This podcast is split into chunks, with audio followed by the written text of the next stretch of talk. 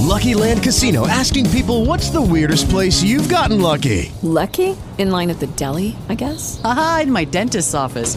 More than once, actually. Do I have to say? Yes, you do. In the car before my kids' PTA meeting. Really? Yes. Excuse me, what's the weirdest place you've gotten lucky? I never win and tell. Well, there you have it. You can get lucky anywhere playing at LuckyLandSlots.com. Play for free right now. Are you feeling lucky? No purchase necessary. Void where prohibited by law. 18 plus. Terms and conditions apply. See website for details. Greetings. You've landed at the VUC, IP Communications and VoIP Community. We would like to thank Simwood.com for their support. Simwood can turn you as a developer into a telco. Our hosted PBX is from OnSip.com, and you can go to GetOnSip.com for a URL people can click to call you. We've been privileged over the last five years to be using the best conference bridge on the planet. Yes, I'm talking about ZipDX.com, full color, full featured, full HD conference bridge. Our website, vuc.me on the webs, hosted by Bluehost.com. And our worldwide local rate dial ins are from Voxbone.com. So, in fact, we're live with VUC 522, the first one of 1915, I was going to say, but actually it's 2015. So, you guys, as you get older, you don't write 2014, you write 1915. James, you had a good idea, which was to start by talking to, about the Skype killers. Let's have the list and get a few um, a few examples of that and comments. Let, us kick off with Wire, shall we? Yes, since we're all on it right now. Are we going to have Mr. Christensen, Jonathan Christensen, uh, and um, and Alan Duric on to talk about Wire at some stage? They have an open invitation anytime. So maybe in February because January's pretty much taken. You'll find them. Um, I understand why they're not jumping on it. You know, they'll they'll when they come when they're ready, they'll come on. Love to have them. Okay. Well, Wire. What can we say about Wire, Randy? What do you think of Wire? I like Wire, but Wire's. All right, I'm just going to say what comes to my mind. Wire is an improved IRC for me. Um, have any of us made phone calls other than, I mean, uh, calls, audio calls, other than for testing purposes? Have you made one? I haven't. I've had several by accident. Oh, okay. Neil Stratford. Right. Neil, um, Neil claims that the UI is uh, is is such that he accidentally clicks dial when he wants to type click the focus on uh, on Mac or on, uh, on Mac, mobile. So using using it as an IRC. Okay. I mean, as an IRC right uh, replacement. Um, and uh, Neil keeps ringing me up by accident. So um, we should mention, by the way, that um, Wire is available at wire.com. I loved um, um, Tsahi's uh, um, comment that it, that probably that domain probably cost a kidney. but anyway, um, Wire.com. However, there's no Windows version, as Michael will uh, will gripe about if, yeah, if probed. too. And Andy, but anyway, and it's true that um, it'd be good if they did a Windows version. So you, Mac OS and of course Android and iPhone. No, no Linux, right? I'm sure there's so, no. So, and the other weird thing is there is no Android tablet version. Well, and that's a can of worms by itself, isn't it? Though, because of the number of well, the number of devices you've got no control over. No, I, I, I, don't know. I don't know what the reasoning is, but but it, it, actually just says there are no Android tablets. Basically, it'll install on quite a few Android phones. Oh, it won't install? How? Yeah, that so doesn't make install sense. on phones, but not on tablets. Yeah, it doesn't make sense that it wouldn't. Well, if they were here, they'd tell us there's got to be a reason for that. Uh, but I'm guessing that the reason has to do with developing for different screen sizes. Yeah. yeah. Although anybody does anybody have um? Bob says it needs um, Android 4.4 or higher as well. So 4.4 or 5. And does I tried install it, installing it on a 4.4 tablet, and I tried installing it on a 5 tablet, and neither worked. So does it install on a Nexus 6 phone? Should right? Don't know. Anybody don't have? one? Okay. It installs on It my. installed- it- it installs on Nexus 5 and Nexus 4, no problem. And it installs on iPod Touches. Yeah, no and. Galaxy iPad. Nexus and iPads, but not on Nexus 7s. It yeah. And, and so there's got to be some goofy. It needs a certain kind of echo cancellation, or as, as you once offered, Tim, or Uh, something like that. I, It's a I don't know. I don't know. Um, but it doesn't. So that's so. So there are two for me. There are two holes in the um, in the places where it installs. Thing I like about it is I can leave it leave it installed and running on my iPod Touch or on my Android phone, and not feel like the battery is going to go completely, which I never had with Skype. I never managed to re- run Skype for a day on either of those devices without flattening the battery. That is one of Skype's problems, isn't it? Although maybe they've improved it. That is a plus, but on the minus side, it is even though it's got a, a really pretty UI, it is somewhat lacking in functionality, which annoys me. What are you missing, James? Uh, all the little bits and pieces, like uh, the command line bits and pieces. Oh, and the ability to place, obviously, place um, uh, calls out to external networks, to, out to the PSTN. Good point. Yeah. Well, that's something I never do, but yeah, that is a problem. Anyway, that's Wire, wire.com. Okay. What's the PSTN again? What, what, what, what, what do people do with that? Apart from get spam Yeah, calls really. from people trying to sell you insurance? Break it. That's what people Well, and, and, and, and, and certainly Or hack it. I, I- I take two exceptions. One is uh, there's no such thing as a Skype killer. Microsoft is, is aggressively putting Skype to death anyway, so we don't need Skype killers. Good one. And and uh, and on the other hand, uh, yeah, if this needed, if this had connectivity to the PSTN, it, it would be just another way to be connected to the PSTN.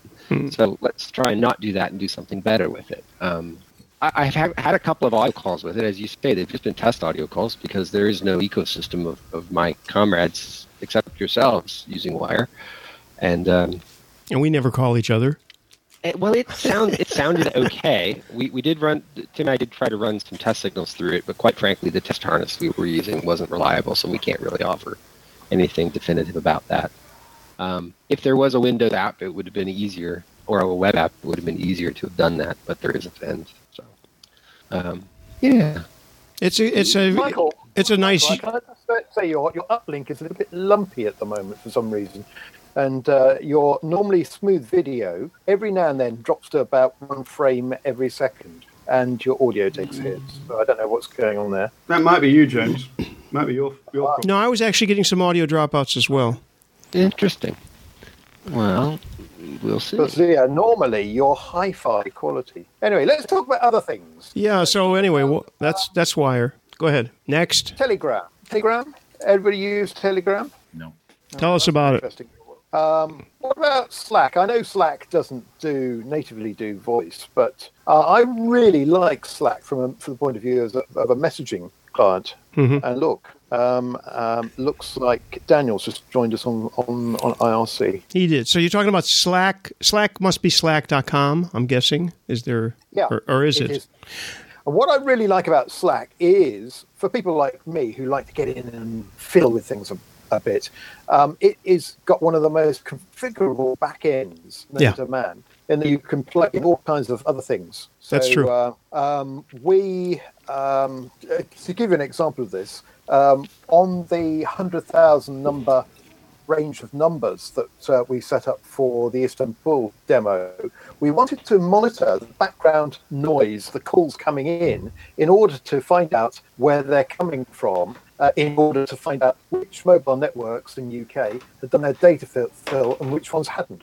So we put in a little little script that every time every time a call came into the uh, the PBX that terminates those calls, um, it would then interface back into Slack and send us a little message and say, this call came from Hutchison 3G uh, uh, on this number, or this came from Everything Everywhere, or this one came from O2, um, which was quite useful. And that took Andy all of about 45 seconds to do. Yeah, it was a huge length of time. It was tremendously difficult. I, I mean, I, I do think that that sort of functionality is is actually very valuable. I mean, we um, We we had with that uh, while Skype for Asterisk was working, we had that Skype gateway.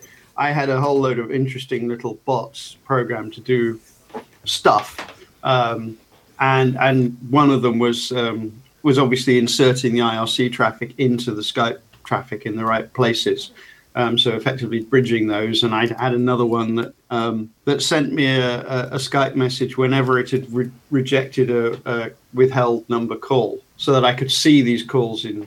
I could get a sense of how many were happening, but I didn't actually have to do anything with them. So those, I think, those sorts of tools are interesting. Although I wonder whether whether they're really the domain of uh, something like Slack, or whether actually you you end up using something more like Chris Matthieu's um, uh, Octoblu for that sort of, or or indeed possibly even the, the Matrix for that kind of generic plug together messaging. Uh, um, I don't know, uh, and I think there's a, there's a whole thing there that Skype quite deliberately missed, uh, avoided doing, being able to do. Um, Yeah, Skype Skype just didn't want to plug into anybody else, did they? Really? Well, let's look at what Skype was meant to do, which was to have phone calls that sounded better than the PSTN, which was fairly easy to do, and they did it. And they did some other things like making it work for anybody who doesn't need to know anything. Although I would argue that it was only in their very first versions that the interface was simple enough where you could just make a call and not worry about it. Uh, these days, I mean, I myself I find it a little daunting sometimes. But we shouldn't. Com- I wouldn't compare Slack with Skype at all, James. I don't know. Wouldn't call it a Skype killer. I don't even think it's in the same. Yeah. they're, they're they're different, and Well, I mean, um, I, I think it's worth saying that there are a whole bunch of people, uh, James included, and and the uh, couple of companies who I've worked with in the past, who use Skype as an internal messaging system and almost never do voice. Um, Mhm. just using it as a as a. Uh, I mean, there, there's one company who used to have like their crisis management channel was Skype. So if there was some kind of horrendous problem on the network, then everyone bundled onto everyone who needed to bundled onto the emergency Skype chat, and that's how they coordinated emergency responses to you know network outages or whatever.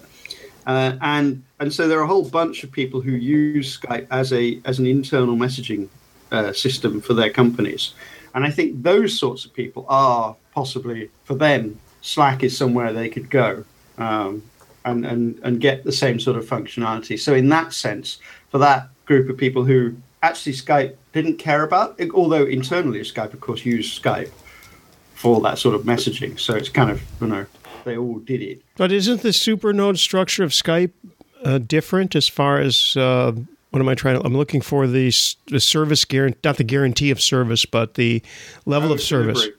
It doesn't exist anymore. Uh, I don't think the supernodes exist. They're all housed in, in Redmond. So you're always yeah, that's a good point. I mean, that's changed, and so you're still going through because because obviously Slack and anything else we're going to be talking about Wire is all going through some central point, is it not? Or are some of these things actually P to P to P? I think the whole uh, the, the whole use case of using um, Skype as a messaging system internally is, is interesting. And um, from a Truphone perspective, within labs, that is the internal messenger of choice because you can just add hundreds of people to it and they don't have to say Yeah. anything, and all that, but they, everybody gets the messages. But personally, I, I do not like using things like Slack, Viber, or any, any of the other instant messengers, particularly on a phone. I just find the phone screen to be too small, and and it, my thumbs and I, I'm all thumbs and getting old. My eyesight's going. Everything's wrong.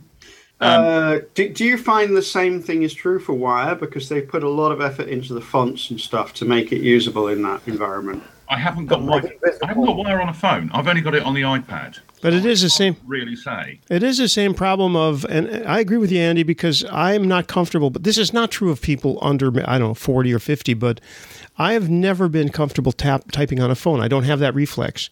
Uh, maybe it's because I don't need to, so I never learned it. Uh, whereas people who are the younger generation who grew up with phones, I mean, obviously they're really good at it. They use two thumbs or whatever, however they do it. Uh, they can, if you just look on any public transit system, and you'll see 50 people typing away at uh, faster than I can type on a real keyboard. So maybe it's maybe there's that too, but I'm not comfortable either with that. Although I do think Wire did a great job. I can't remember what Slack was like. It's probably it's pretty good too though on uh, or or does Slack have an app now that yeah, they got an app, sure. Yes, yep. I've got that. I, I use it on iOS and on Android, and it's pretty good. Yeah, their their app's nice too. They, It's, it's useful for notifications, to be honest, to have it on the, on the phone. The notifications I find more useful than actually having the app itself on the for you're talking about Slack. I know that Wire doesn't or in, or indeed Skype if you've got Skype running, or Does- Viber if you've got it running. Well, wait a minute. Does Skype because one thing that Slack does is it doesn't have to be running to notify you, whereas Wire and Correct. It uses APNS uh, on iOS. So Well, you've works on Android too, though. on, and authorized it, um, the application could be closed down, and any app, any alerts get pushed through Cupertino and appear as um, push notifications on your device. Well, that works on Android too because because I got your I got your notifications, James, uh, and I, I don't have Slack running. I haven't run it for months on uh, on my on my Nexus phone. Yeah, I mean, I like. So how do they do that? Has the same, say, a sim, well, not the same, a a set of of uh, notification um, mechanisms which are in some ways similar, in some ways different from the Apple ones. Um, but the net result is pretty much the same for most apps, I think. Phonebus says, "Isn't it counterintuitive to use these tools to respond to outages that typically would have an impact on the ability to use it?" He's, it's a good point, although apparently uh, some of them do work when others don't.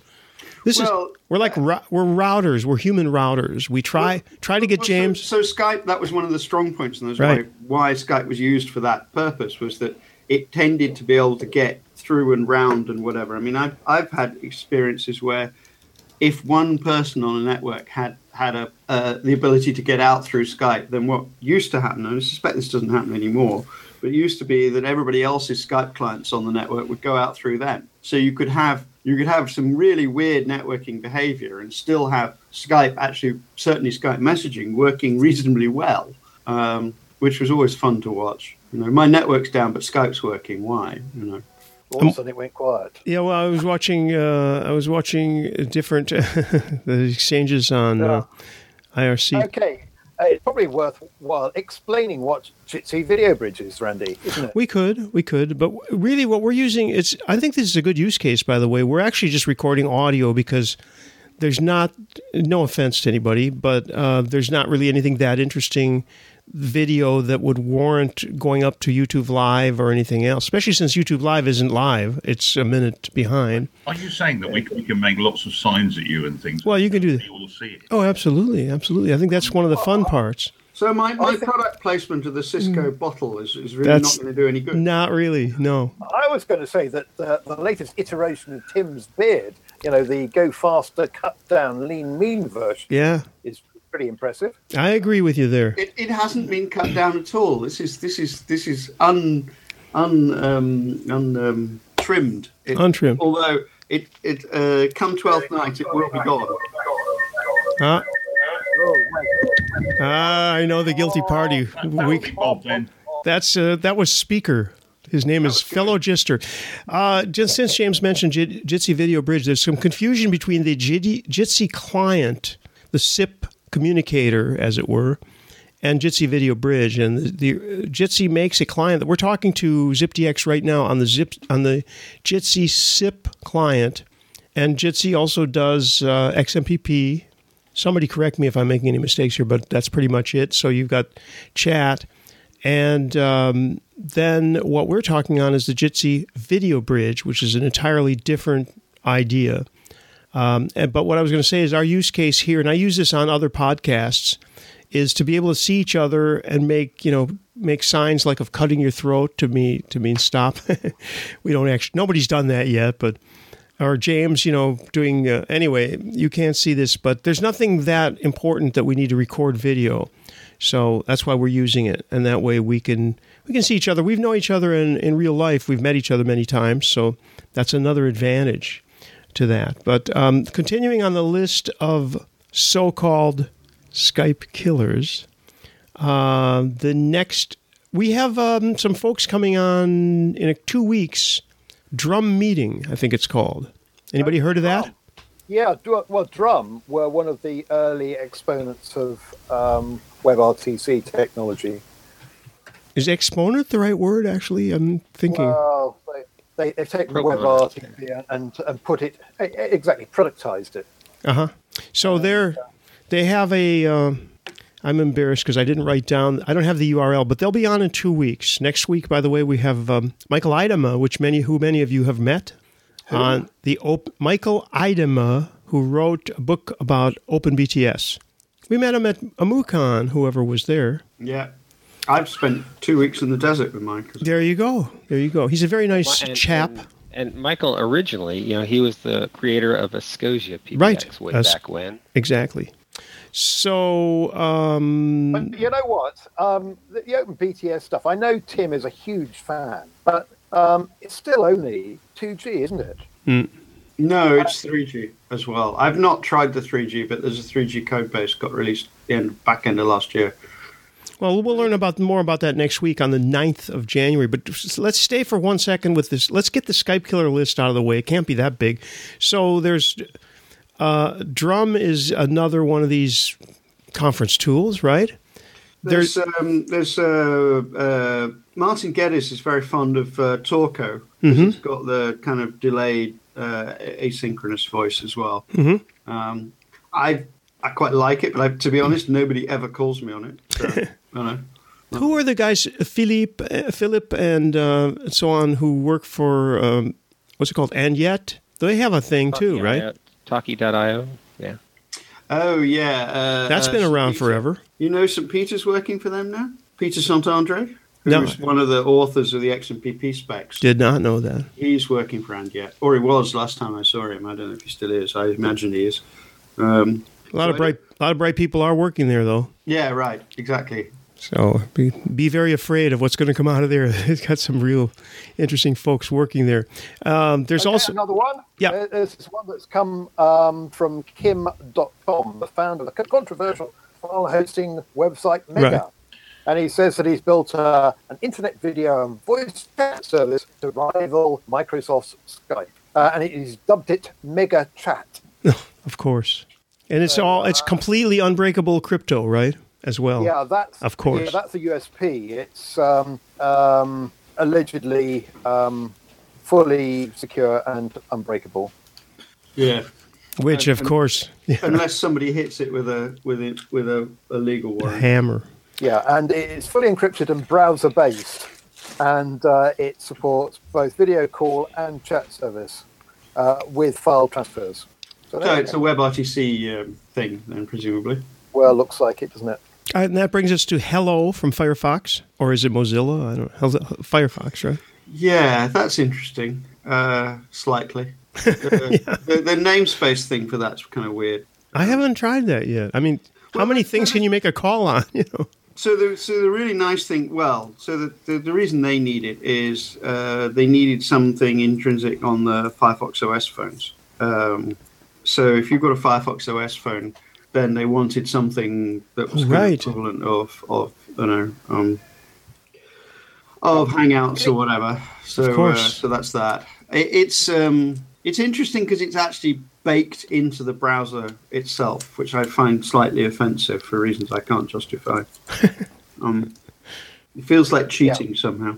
And, and whilst we're talking about things that are baked into the OS, uh, that's a good uh, good cue to talk about things like FaceTime on iOS and Google Talk oblique Hangouts in on Android and BBM Voice, whatever that's called, on on BlackBerry. And it looks like every single device these days has their own inbuilt voice proprietary voice client. Which is True- unfortunate. Is that true for Windows phones as well? Do they put Skype on there by default? Yeah, but yeah, they do.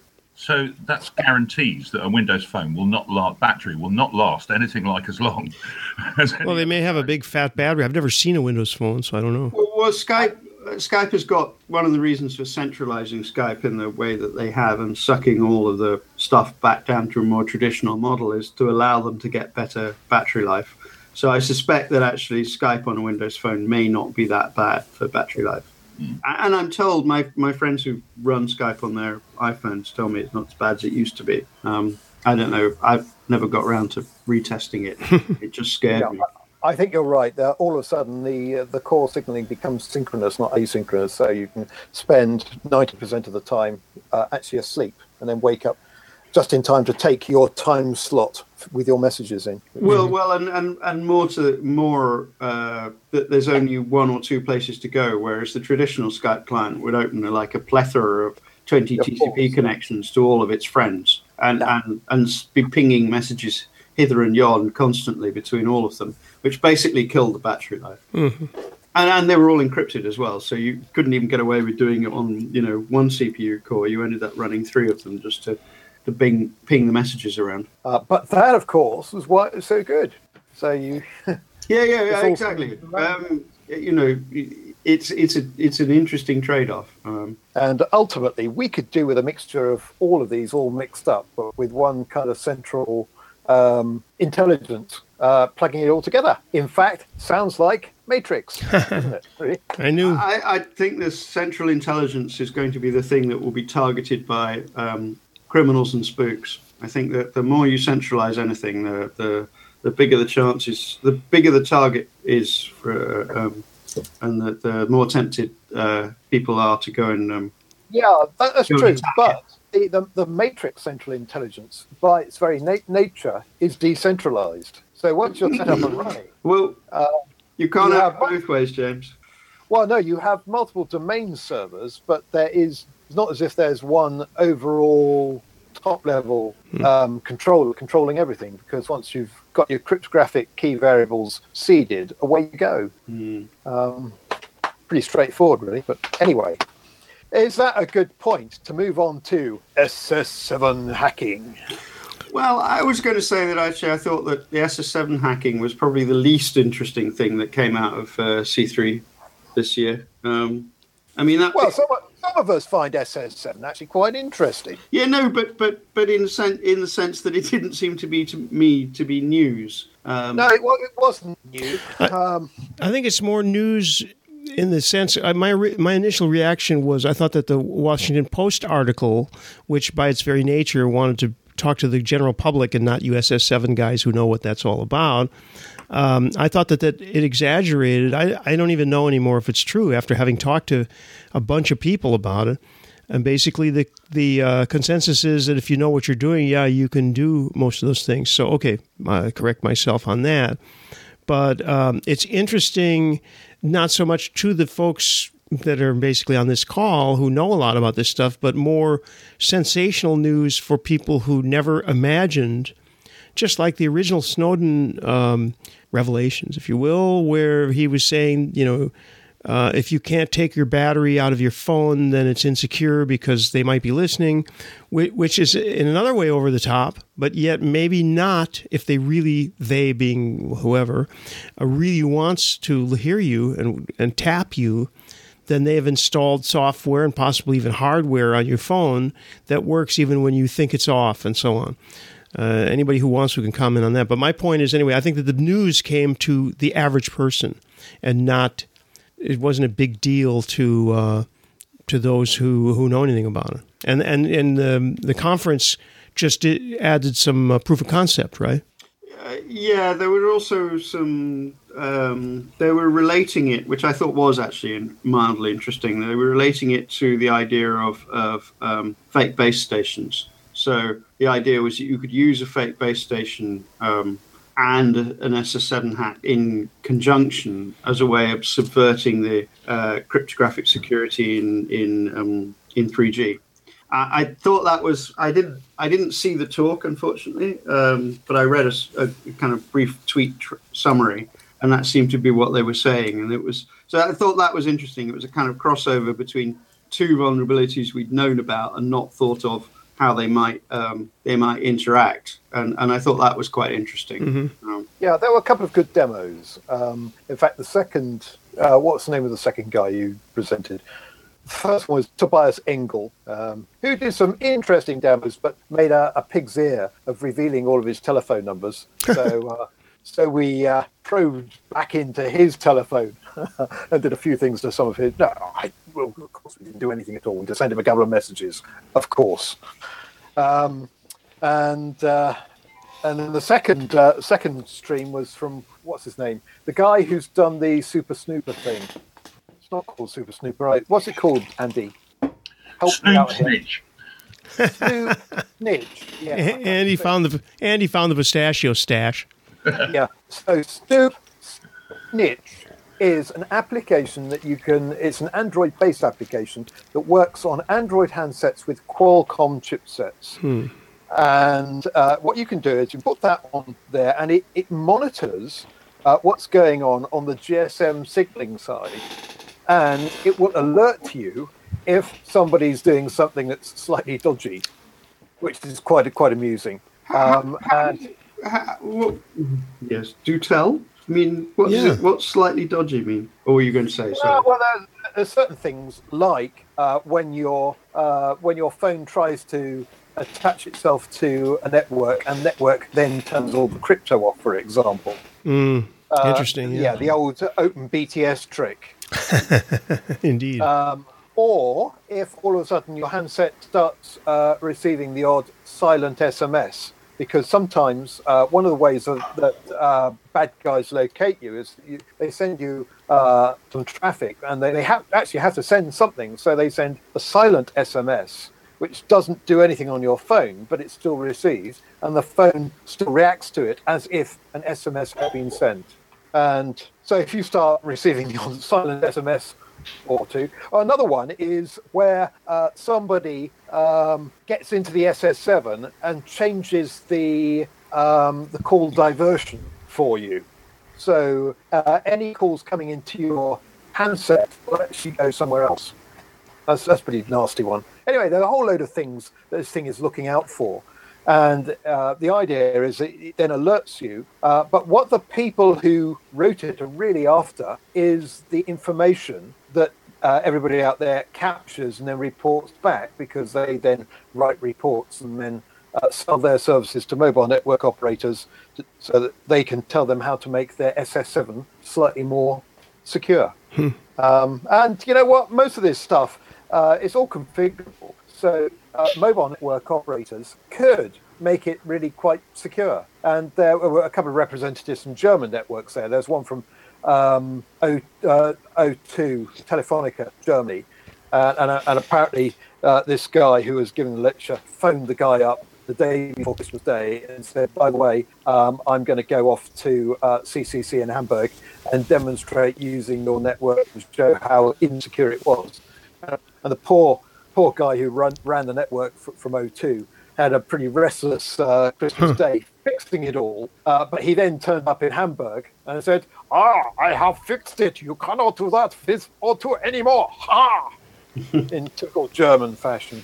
and did that actually happen? Yeah, yeah. It's, He had fixed it. the video. He had no, but he had fixed it. Well, he fixed a number of the bits and pieces. Well, Like, no, there was no demonstration. He claimed to have done so.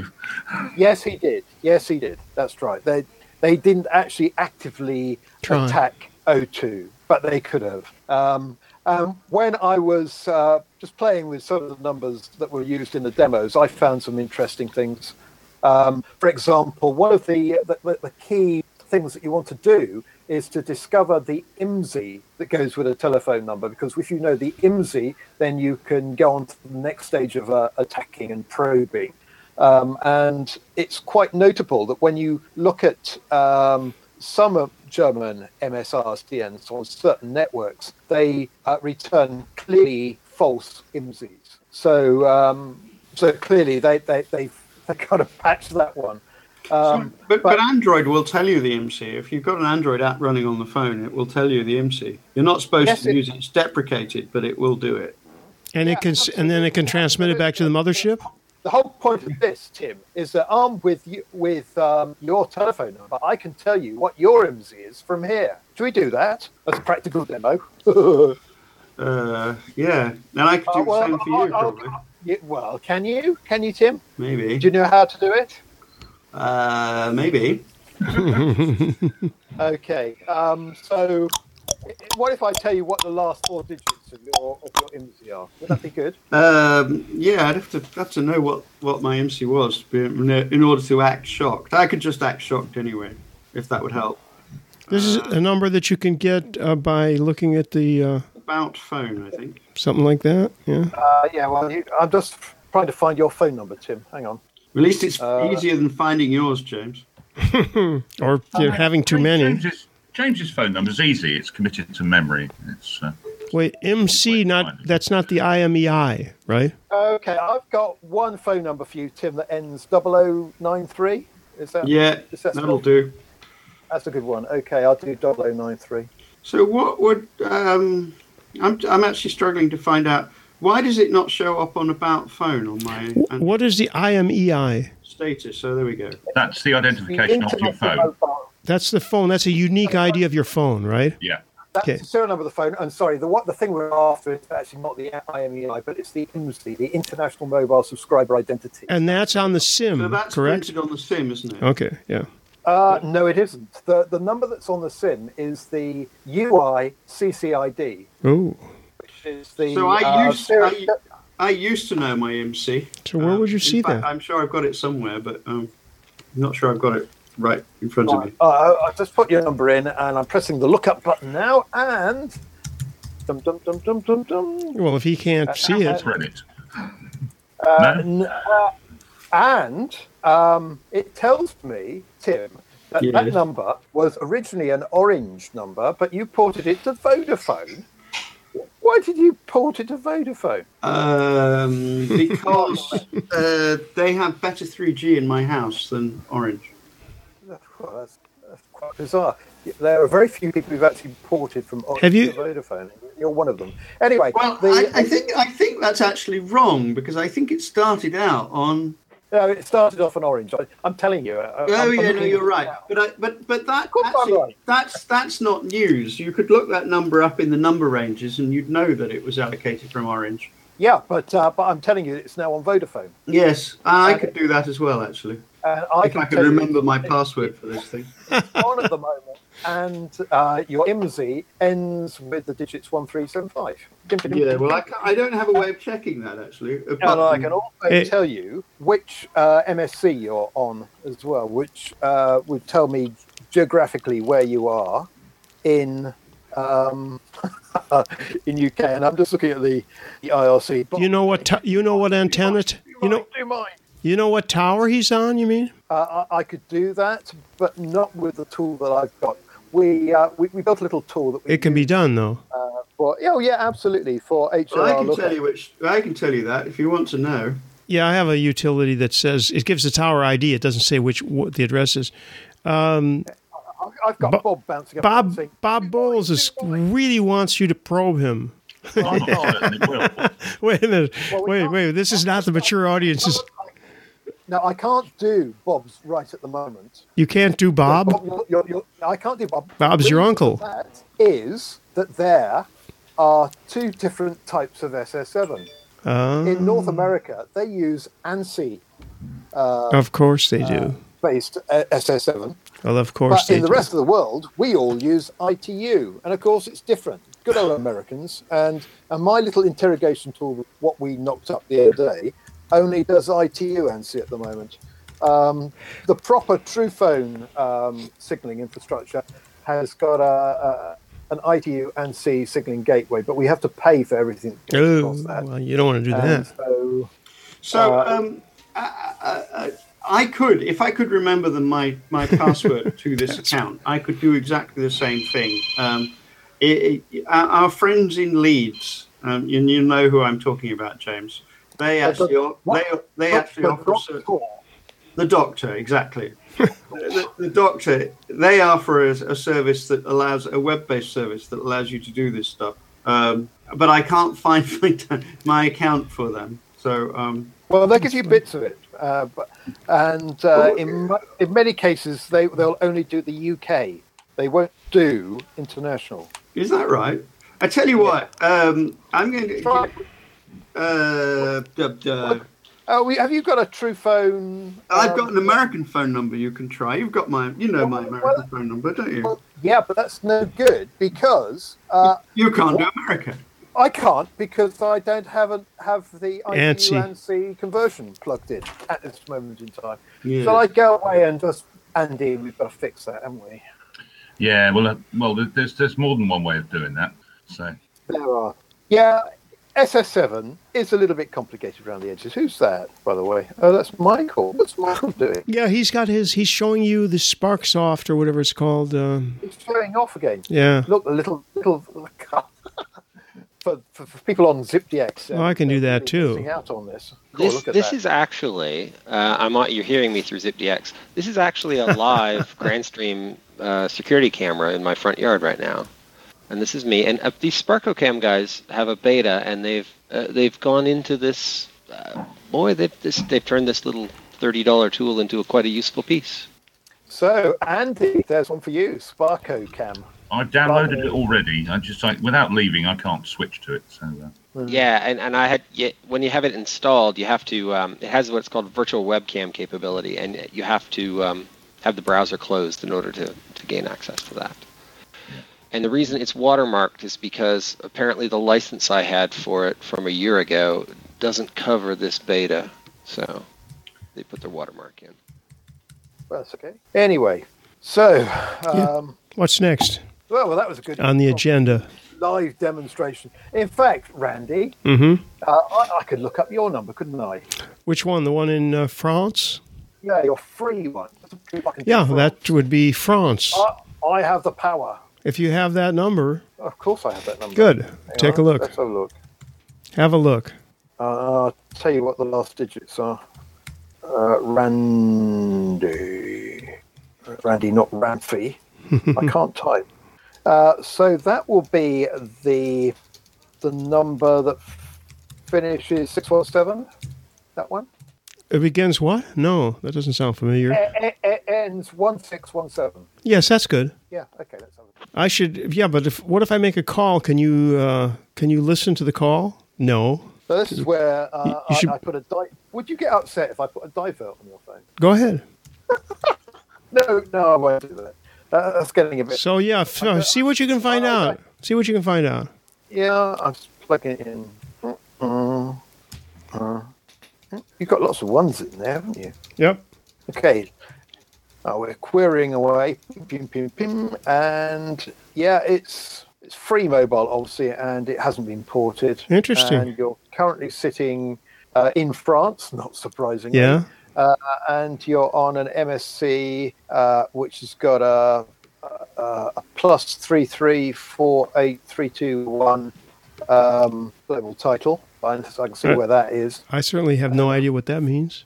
Well, it means that you're somewhere in the Bordeaux region. Yeah. Well, that, that much we know.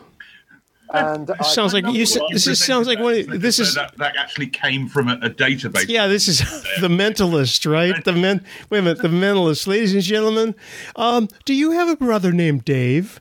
I, I seem to see uh, Dave. Uh, has he passed away? No, uh, Dave. Dave. There's something. Look at Michael's uh, glasses. Oh, I hate. We shouldn't tantalize people who are listening. But Michael's playing with Sparkosoft.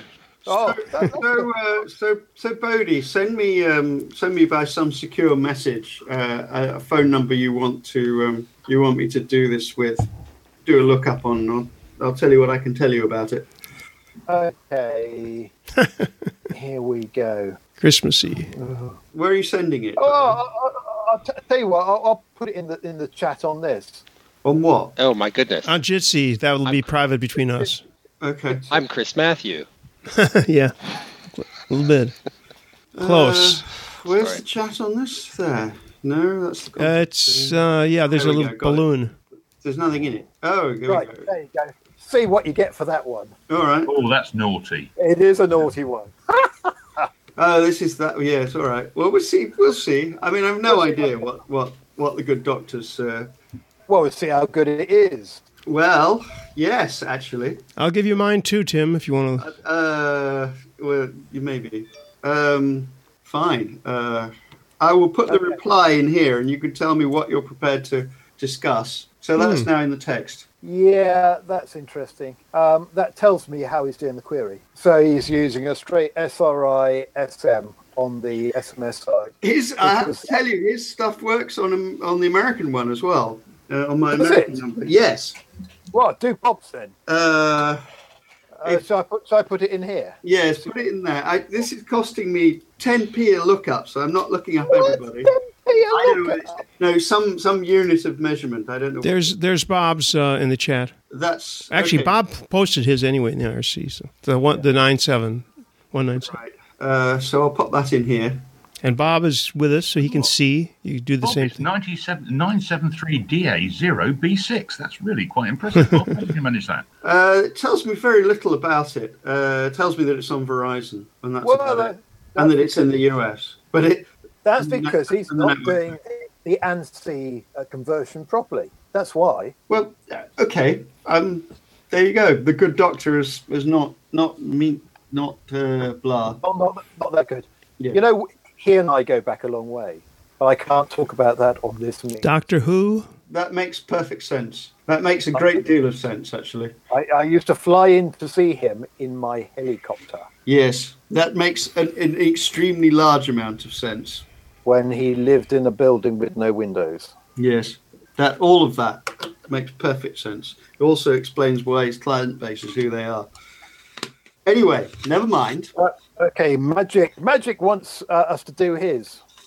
Uh, he Well, you can do it because you Well, you for free. It cost me real money.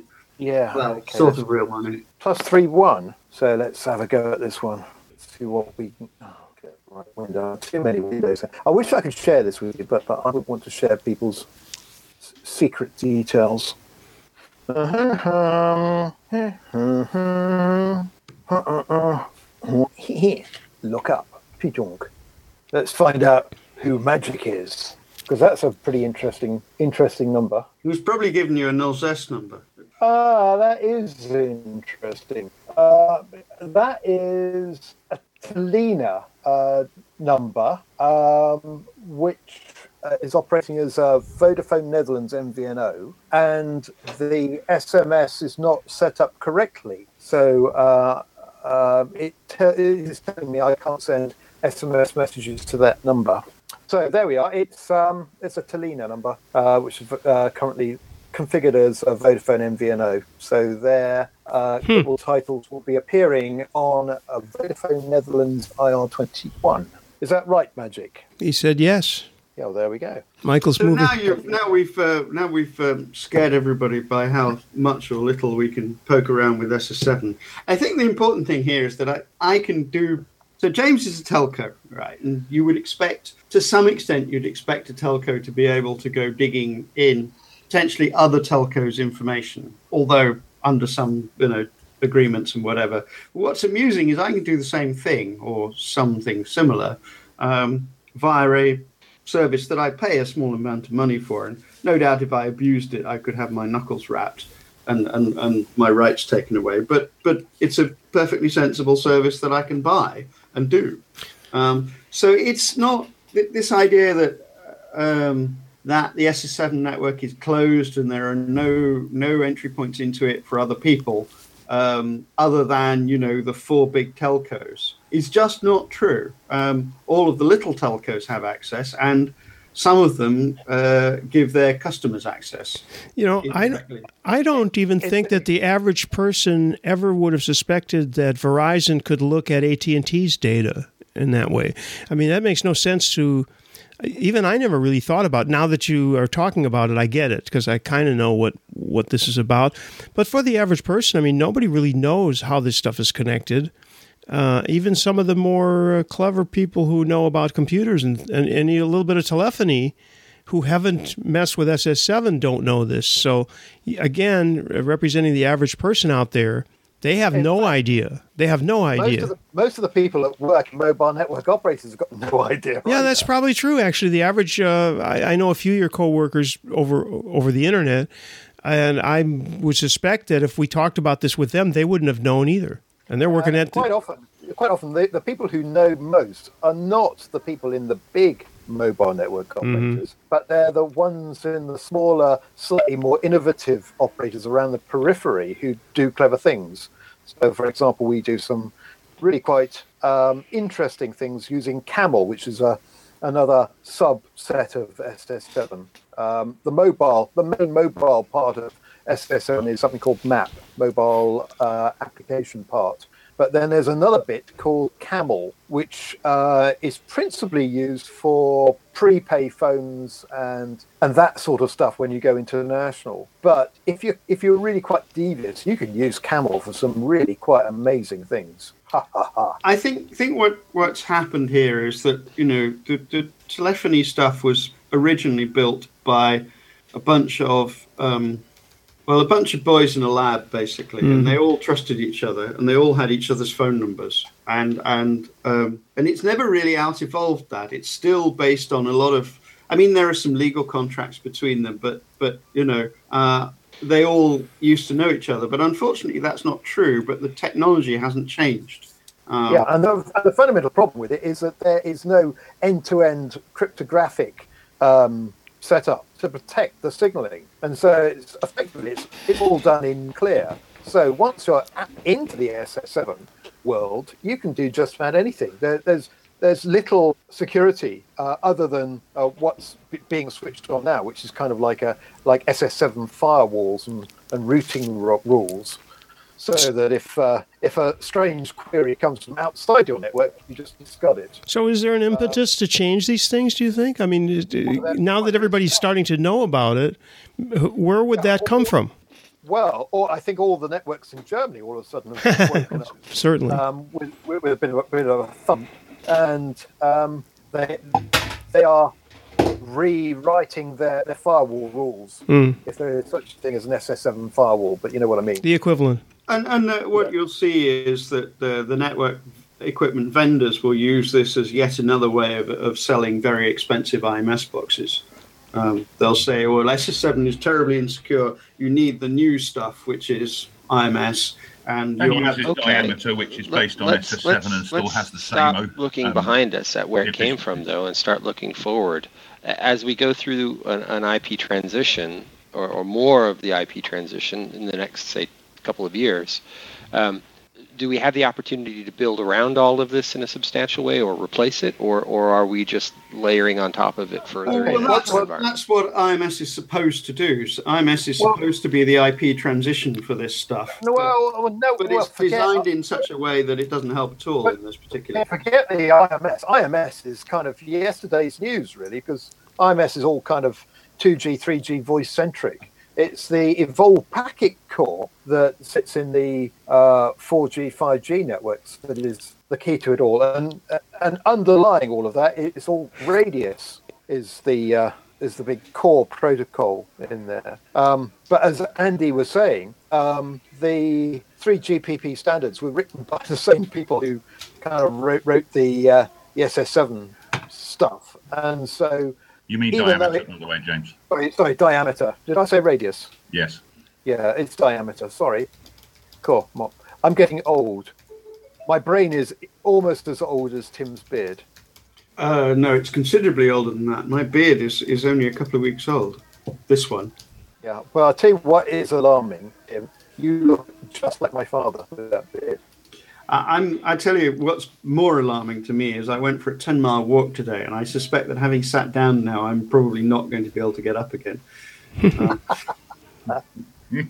Whatever possessed you to do such a stupid thing? It was a beautiful day, and It um, was.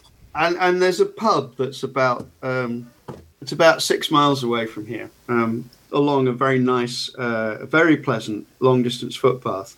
So I looked out the window this morning and thought, you know what, our best way to spend today is to walk to lunch, have lunch, and walk back again. Um, and and that actually is exactly what I did. It was very pleasant. Uh, unfortunately, it did take um, slightly longer than I had in mind because I got a bit lost on the way back, and um, so I'm now not absolutely sure I will be able to stand up when I get up from this chair. But we'll see. It may be maybe fine. It's like you know. Poor old duffer. Which kind of reminds me, on the exercise theme, um, we had a family present in, in the Bodie household this Christmas, uh, which was an Xbox One with Kinect. Have you any idea how amazing those things are? Of course, I only wanted it to run uh, Skype and find out how good the uh, the thing is. But it's got automatic camera following you. Move around the room and it pans and follows you and it recognizes your face. So when you come and stand in front of it, it logs you on because it recognizes Wow. your face. Funny. And we've been using that for our early morning exercise. We've got both the workout thing, which incidentally is how Dan Lane managed to lose about four stone the other day. He got himself an Xbox One. and been- In one day? no, in about six months. No. Did he? But- did he? Did he? Are you sure he didn't just have it surgically removed when he had that implant added? No, I, uh, I think he was genuinely, uh, exercising himself. He looked a lot, lot happier. But, but I think that he's got bored with it now and has gone back to eating lots of donuts again.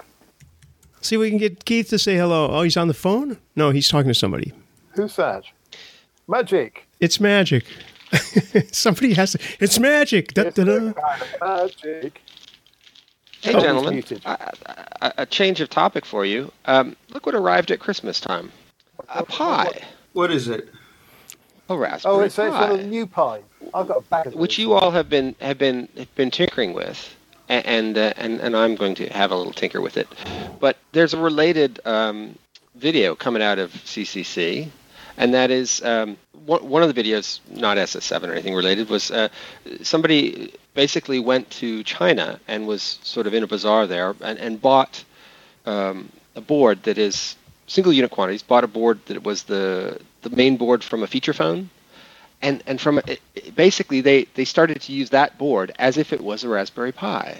Mm. Uh, the difference the difference being single unit quantities bought on the street three dollars and about um, well closing on fifty times the compute power of a Raspberry Pi. Hmm. And Yeah. I thought, gee, that's interesting Yeah, because it had like a 700 megahertz processor and all this. Yeah, in the January sales here in UK, Carphone Warehouse had uh, pay as you go LG L20 or something with it. So they're Android handsets uh, with Android 4.4 for £19.99. This is pay as you go, no contract. And at that sort of price, I mean, you've got a display, you've got all the radios, including BGN Wi Fi, you've got Bluetooth, you've got GPS, um, you've got everything all in a nice little package, and it's less than £20.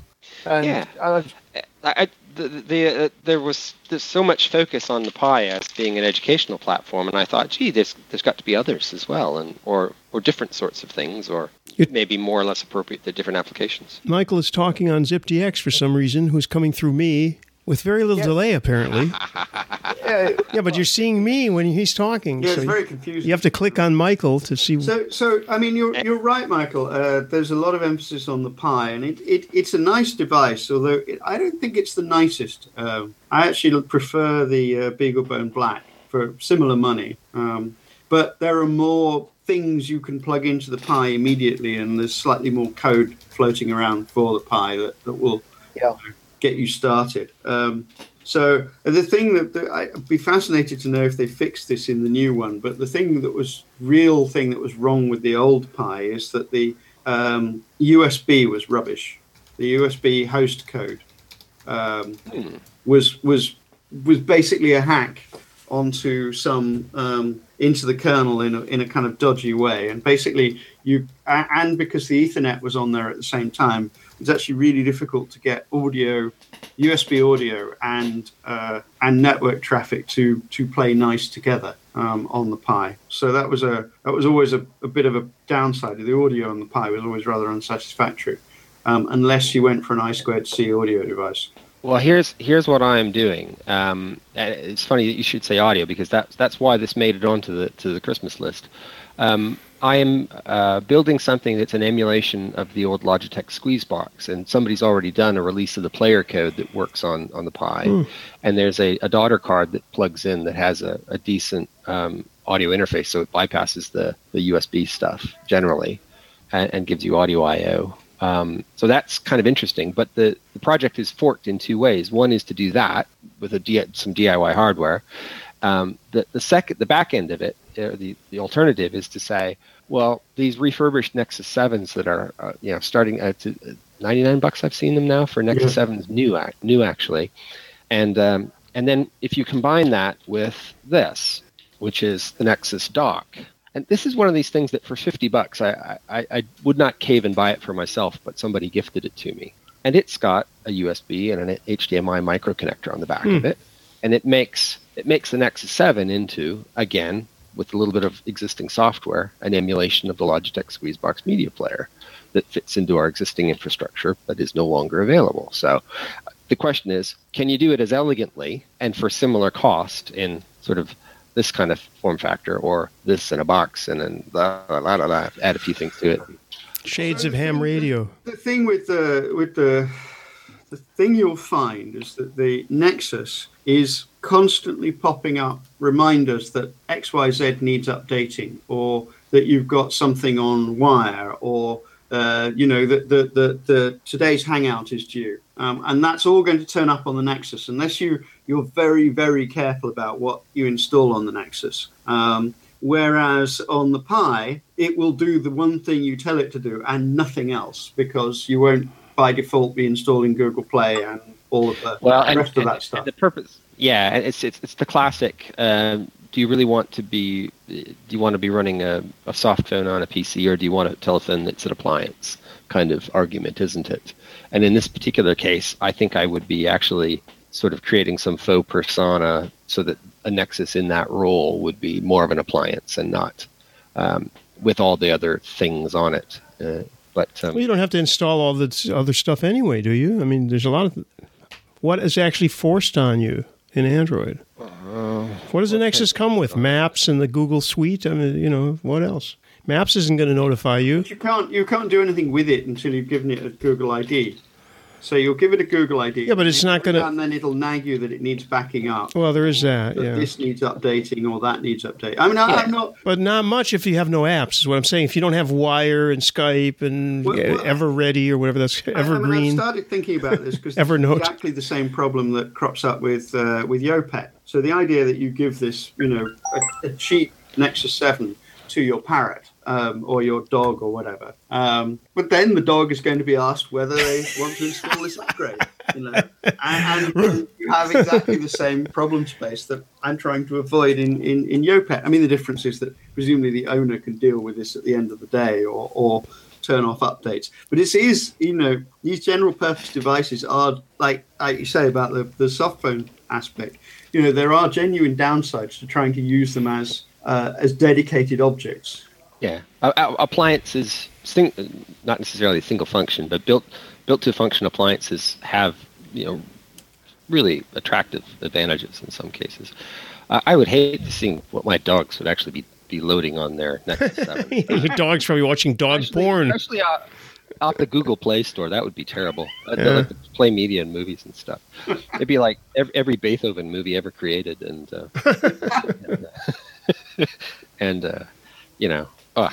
I'd actually like to try, them at like at some point out of, um, you know, not not as part of this, but I would be very interested to to see how your dogs get on with Yopet. Um, see whether it's something It'd be a good candidate. that they Absolutely. see, whether it's whether they actually see the image on the tablet or not, uh, as as you would be fascinating to know. Uh, You know what? Um, our our female uh, would be an ideal candidate for that because she has uh, serious separation anxiety issues, right? So I I am her benchmark. I'm her person, and and Gotta try that. yeah, it it would actually there's a, a lot of motivation there to make it work. It, it would it would be if it's going to work with any dog at all, she would be the one. I would- would de- definitely, if you've got a Nexus Seven, uh, I'm really happy to to try it out with you and see how that plays out. Um, that's, Now, you know. the other the other interesting thing about Lollipop on the Nexus Seven uh, is that um, it now supports uh, more things in USB host mode. Uh, for example, USB audio uh, is now supported. So I plugged my Nexus 7 into the Yeti microphone, and my test and measurement tools all of a sudden saw the rather than using the internal microphone, they used the the Yeti, and, and the audio came out the the audio connection on the Yeti, which is actually re- really kind of interesting because then you you can say, oh well, uh, what would you like to do with uh, other forms of audio I/O and that kind of thing. So, so going back a bit, Bob was desperately trying to show you the uh, the the the Qbox TV, which is Oh, look at that. which is I suspect a s- possible solution to your problem Hmm. in, in in a box, a dedicated appliance. But you won't have anything I- like as much fun with that as you will with hacking a Pi together. Well, I, I'm going to do both because we need several. Um, we need several devices. We don't want to uh, be rid of our the underlying infrastructure of how the music is stored and streamed and all of that because we have a number of working streaming devices throughout the house. But we need to add, I think, two more anyway, and so um, therein lie the rub.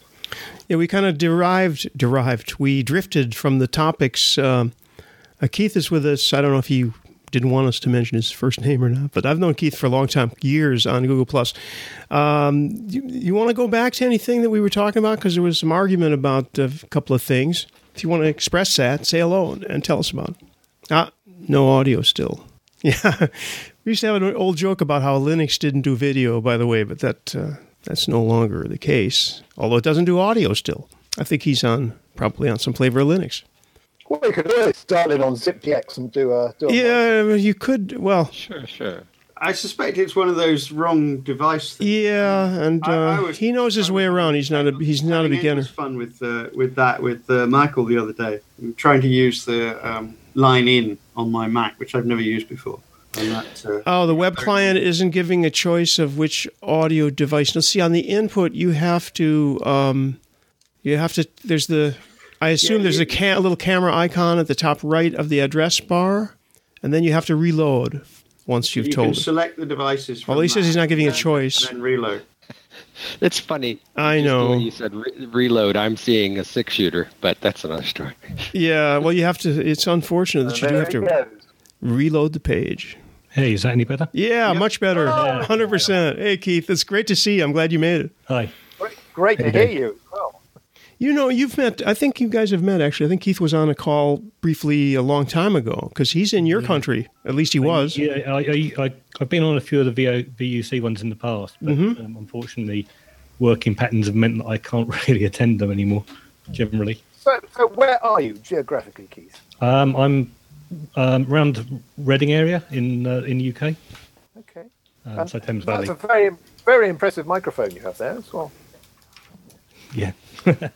It's a Shure uh, SM57 or something like that, no, it's actually um, or is it an AKG fifteen hundred dollar? it's a Behringer. Oh, okay, Oh. Okay.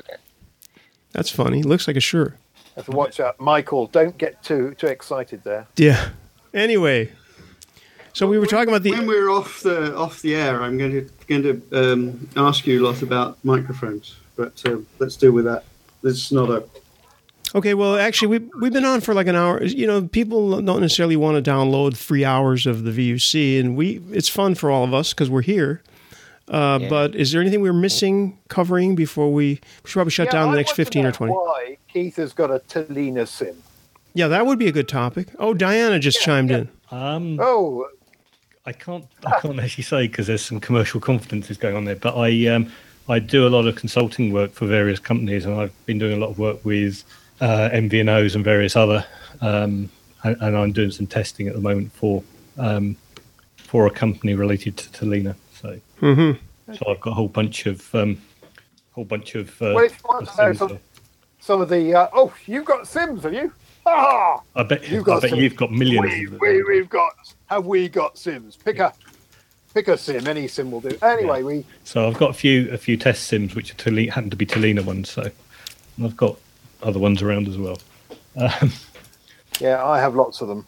Um, it's, And, it's, it's uh, actually a pain keeping track of them because they're so small you can't easily label them. absolutely. Did I tell you what one of the things I do when I've had these things under test? Um, Poundland do little pill things, and I've got one of those, and they're all labelled up, and one SIM card goes nicely into each pill thing, and you can look down and you can see which ones are missing. Then you can go and hunt them and make sure they go back in there. That's so good old Pound. really nice idea.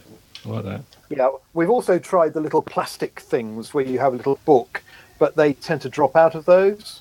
Mm. Um, I think I and mean these are, these are sort of sort of relatively standard size. The, the really small sims are Then we've got other ideas like these. Have you seen these? Sorry, this is for people on? ZipDX. Is, Hmm. So they're, they're little SIM card holders. So that one and then this one, and they just slip in and out like that. that's good. They're I quite like that. cool. Yeah. And, uh, and, and an- another visual bit, um, Keith, because you're clearly into this sort of thing. What do you think of this? He said, trying to pull it out. It's all got stuck up. Ah. So, can you see that? Can you see what that is? If I turn it over, the giveaway is a little Purple sim. on the back.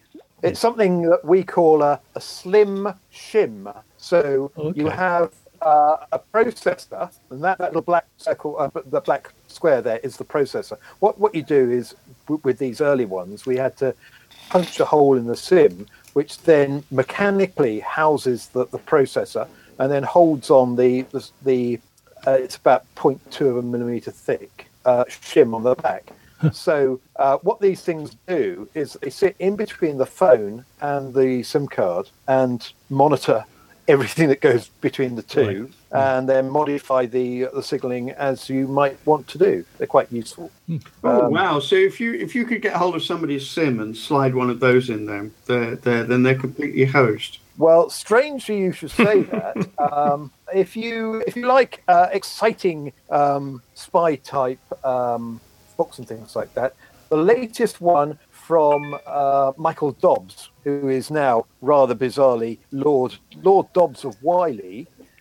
Um, he's the guy who wrote House of Cards, uh, but recently, more recently, he's been writing a, series of books in which the main character is a chap called Harry Jones, who's a uh, an ex SAS guy who's accidentally fallen into politics, and he gets into all di- all kinds of scrapes and problems with terrorists and all kinds of things like that.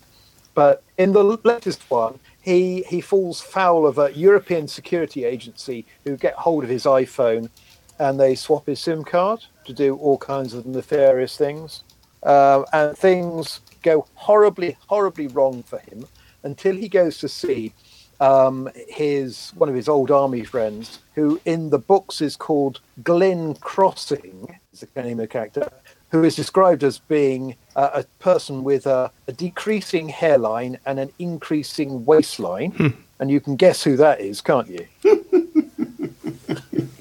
Could be any of us, James. Could be any Uh, well, well, the clue is is in the acknowledgements in the back. Um, so I helped him with with the last three three books with all his techie bits.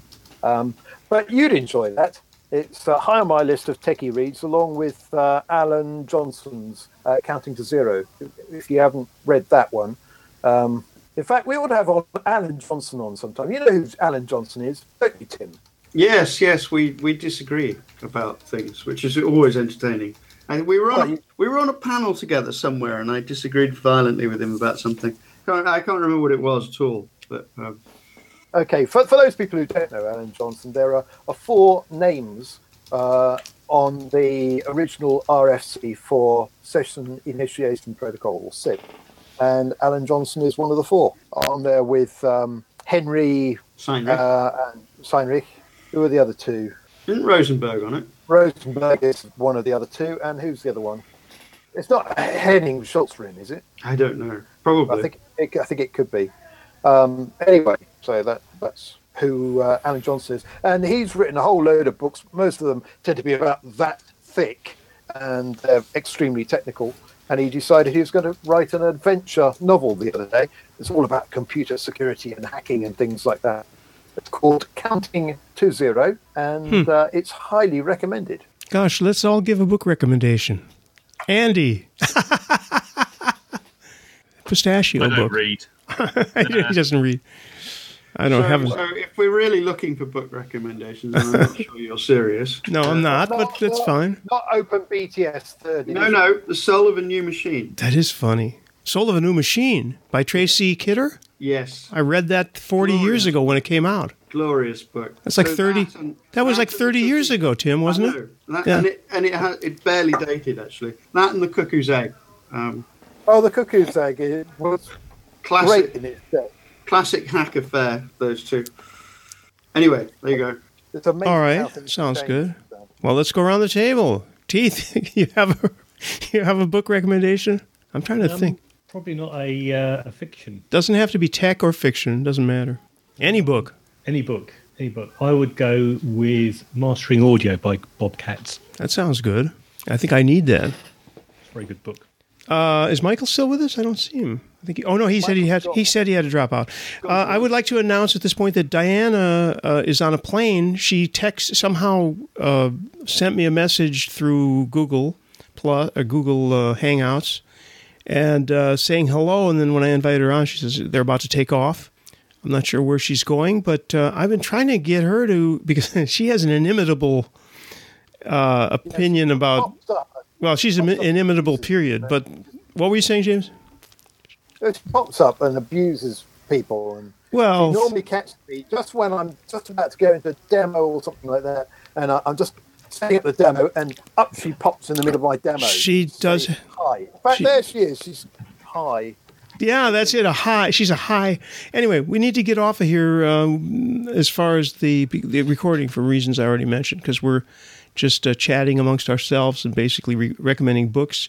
I did actually have one thing I wanted to draw people's Sure. attention to, which is this um, SSL Labs. SSL Labs uh, certificate and other thing checker. So if you run a um, HTTPS server, you should hurry on over to SSL Labs and run the SSL test. Um, you'll be shocked at the low grade it gives you. If you haven't Hmm. updated your SSL server for um, for a, a year or two, you'll find that it will give you a good ticking off for having a load of obsolete cipher suites enabled, um, things that are vulnerable to heartbleed, uh, old certificates that are that are valid that have been validated by uh, certificate um, issuers who are no longer trusted. A whole load of you know. Basically, I ran this on one of my machines and it gave me C minus. Shouldn't there be a thing? You know how you can ping your server? There's a lot of services that will just ping your server to see if it's up.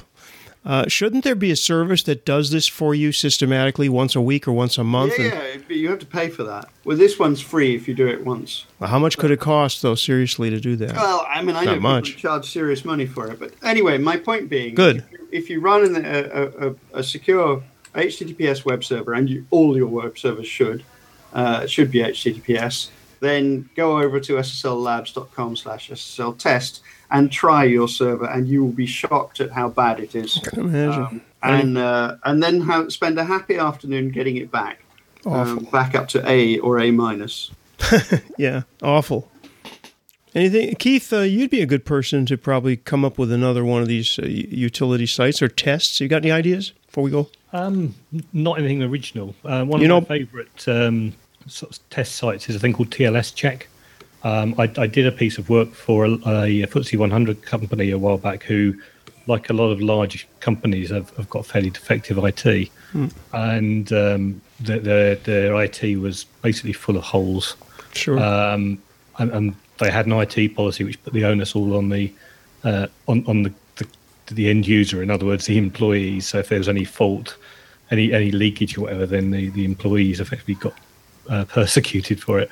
Um, and and we were doing this piece of work as an external consultancy, and they complained about our, us using our own email service until I pointed out to them that um, everyone else on the project, all the other um, external companies, including ourselves, had uh, had TLS uh, enabled uh, and enforced on our uh, on our email servers, and uh, the only people that didn't was them. They came along and went, Um, so TLS check is actually a really useful thing for me. Um, basically, you you put in a an email address or a domain, and it will actually query the email server to see if um, certificates have been set up for transport and uh, security for email.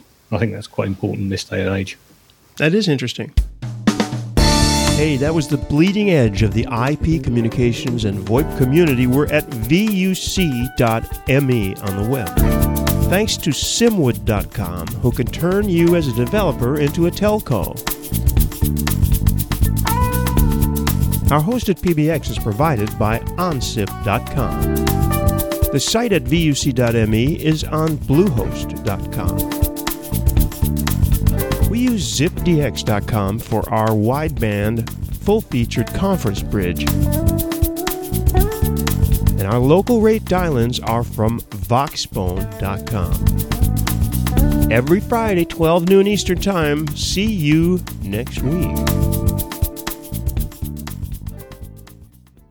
It is Ryan here, and I have a question for you. What do you do when you win? Like, are you a fist pumper? A woohooer, a hand clapper, a high fiver. I kind of like the high five, but if you want to hone in on those winning moves, check out Chumba Casino. At ChumbaCasino.com, choose from hundreds of social casino style games for your chance to redeem serious cash prizes. There are new game releases weekly, plus free daily bonuses. So don't wait. Start having the most fun ever at ChumbaCasino.com. No purchase necessary. Group. Void were prohibited by law. See terms and conditions. 18 plus.